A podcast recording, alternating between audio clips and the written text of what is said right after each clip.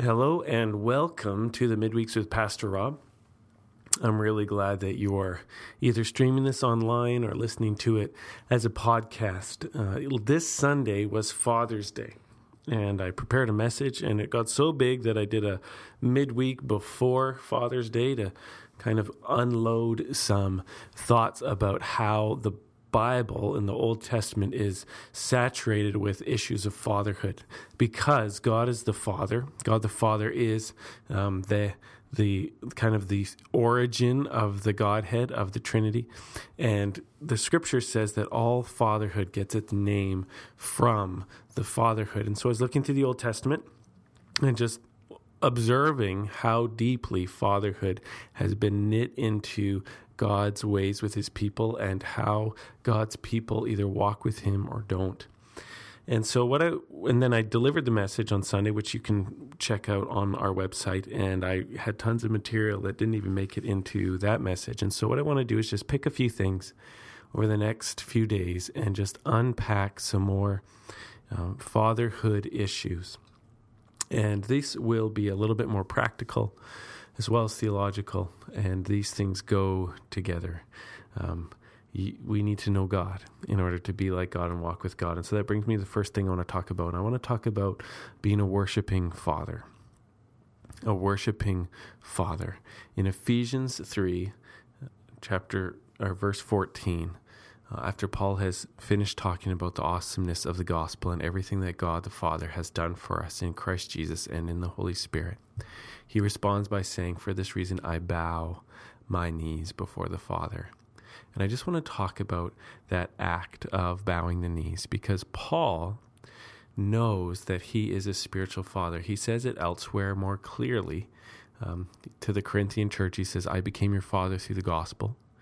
And in First Thessalonians, he understands his apostleship to uh, that it can be talked about in parental ways. He says, like a nursing mother, we were gentle with you, and like a father, we exhorted you to live a life worthy of the Lord. So he knows that even though he doesn't have physical children, he carries the fatherhood of God as an apostle, as a church planter, as a pastor of people's souls. He carries fatherhood, which is a wonderful point because it means that you don't actually have to be married in order to be a true father.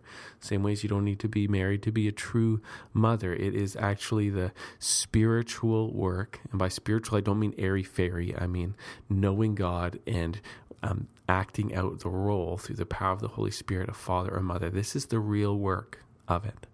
Um, you can physically have kids and not be a spiritual mom or a spiritual dad, which is a real abortion of the purposes of God.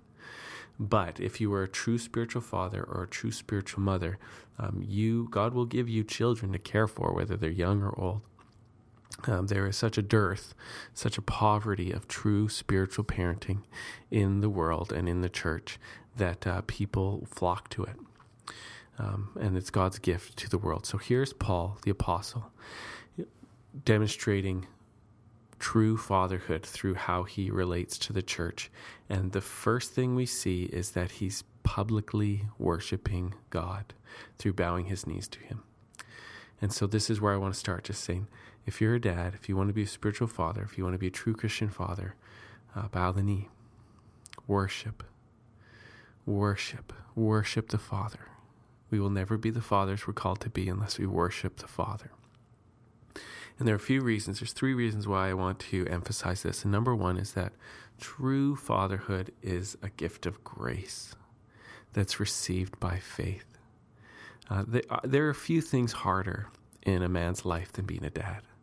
It it hits his deepest desires to be holy and godly and strong for other people's good, to be a hero and to be a winner for other people's sake.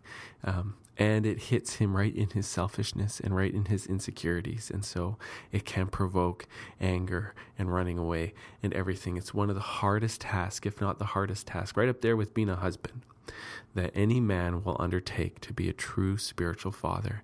And so, um, because we're going to fail, we start off as failures, as sinners, because we haven't had the best models, because our dads are sinners and our spiritual dads are sinners. Um, we need grace. We need the grace of God to be moving in the right direction to become the men we're called to be. We need grace through Jesus Christ. And you know what? We get it. God wants fathers to succeed. God wants fathers to be like Him. He calls us to become like Him. And so obviously it's His will, but it won't happen through the flesh. It won't happen through anger. It won't happen through frustration. It won't happen through bitterness. It comes by grace. And it comes by grace through faith Okay, this is how all good things come to Christians as a free gift of God by trusting in Him through Jesus Christ. This is how every good thing comes. It is our faith is from faith to faith. And so that's, I think, why Paul just bows down before the Father. He says, God, I want you to do this impossible thing causing the church to know how much you love them through Christ. And through knowing your love, by being strengthened in the inner man, they would be filled with the fullness of God. It's impossible, but you want to do it by grace. And so I believe in you, says Paul. And so he bows the knee in faith, seeking a gracious gift. And so, dads, I, I just want to encourage you worship the Father as you quest to be a father. Worship the Father so that you can receive the transformations you need by grace. Know Him in love so that you can become the love of God to the people around you. Just bow the knee and surrender.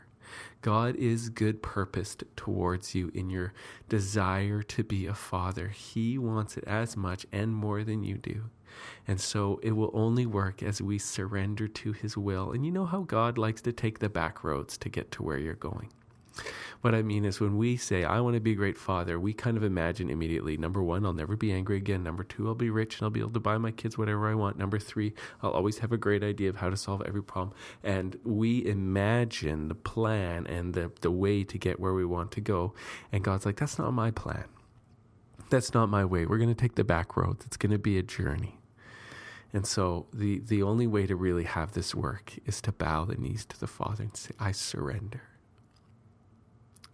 would you, as a gracious gift, give to my natural children, or give to my adopted children, or give to my spiritual children fatherhood through me? I believe in you that you will do it. And it's all by grace through faith. The second reason why I think uh, Paul lets the people know he's bowing the knee to the Father is this there's this call to be public worshipers as fathers. Okay, so I'm talking about being a worshiping father, there's this call to be public worshipers as fathers, which means a few different things. Um, it means bowing down when it's time to bow down. Let your kids walk into the room while you're kneeling before God in prayer or do it at church when it's the appropriate time. But it, it can mean other things. It means lifting up your hands in prayer, lifting up your hands in worship, singing so that your kids can hear you, whether it's at church or in the shower or in the car or at home. Let them stumble into you worshiping God. Be a worshiping father and it sets a tone. I remember hearing a story. This is a long time ago, so I don't remember the details. There was this guy who um, was a servant of God, got saved out of a really bad background, and he had lost an arm somewhere along the way. And he ended up, he wasn't married, but he ended up adopting a young boy. I think he'd kind of been connected with him as he was ministering to the Lord. And by miracle, he adopted this young boy. And um, as this father worshiped, he worshiped raising his hands.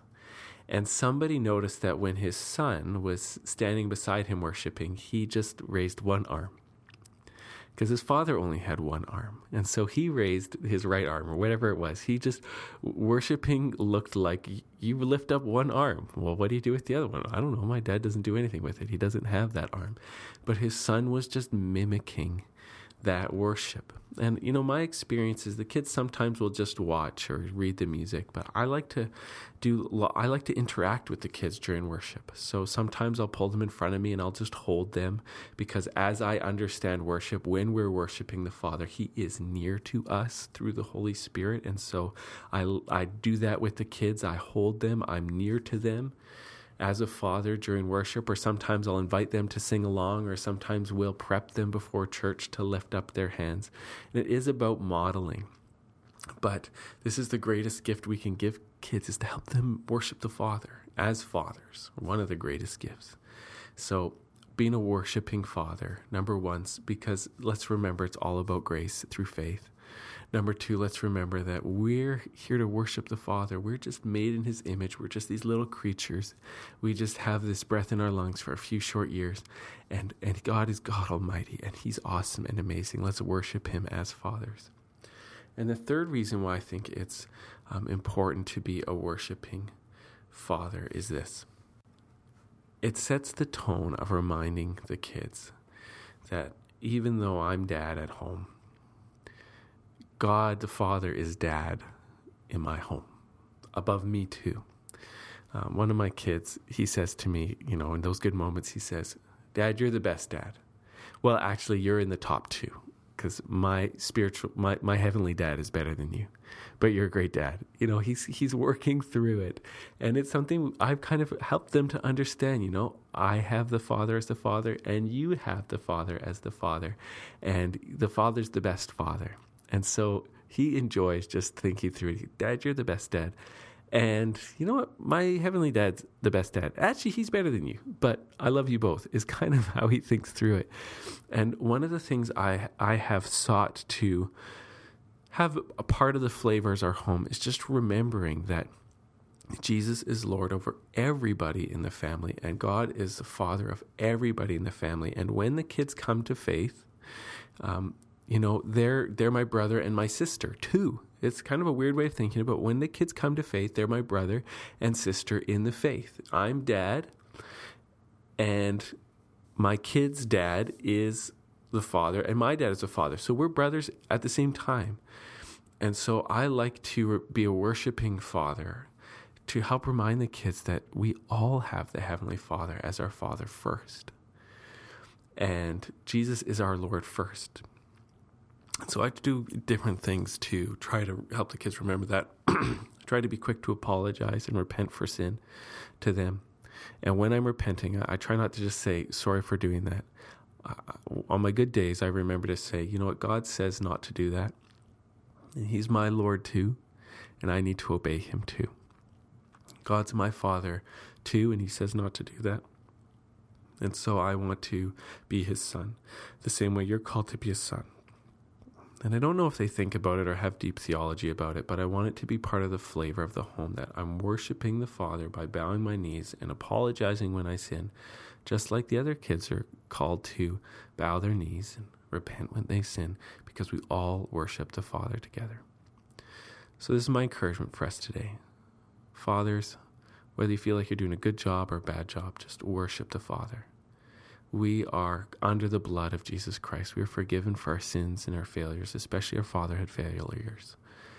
And this is by grace through faith. So let's worship Him. Let's bow our knees, ask for forgiveness, ask for the gift of fatherhood, and let's worship the Lord together. Be blessed.